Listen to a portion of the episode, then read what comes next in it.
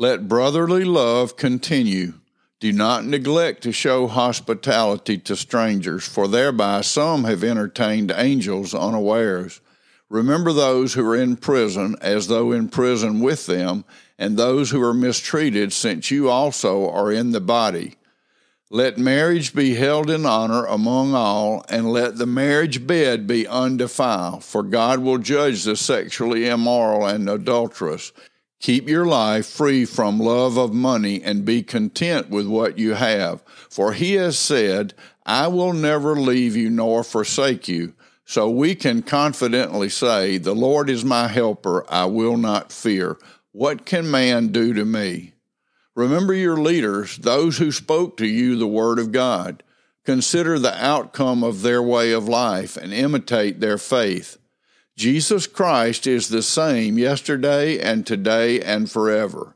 Do not be led away by diverse and strange teachings, for it is good for the heart to be strengthened by grace, not by foods which have not benefited those devoted to them. We have an altar from which those who serve the tent have no right to eat.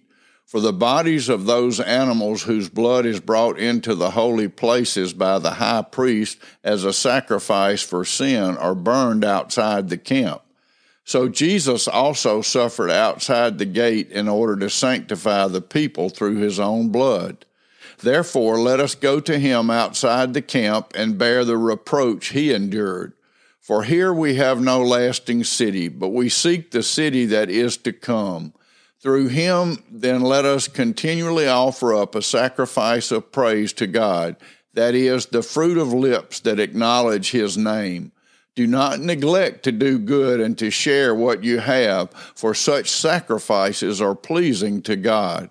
Obey your leaders and submit to them, for they are keeping watch over your souls as those who will have to give an account. Let them do this with joy and not with groaning, for that would be of no advantage to you. Pray for us, for we are sure that we have a clear conscience, desiring to act honorably in all things. I urge you the more earnestly to do this in order that I may be restored to you the sooner. Now may the God of peace, who brought again from the dead our Lord Jesus, the great shepherd of the sheep, by the blood of the eternal covenant, equip you with everything good that you may do his will, working in us that which is pleasing in his sight, through Jesus Christ, to whom be glory forever and ever. Amen. I appeal to you, brothers, bear with my word of exhortation, for I have written to you briefly you should know that our brother Timothy has been released, with whom I shall see you if he comes soon.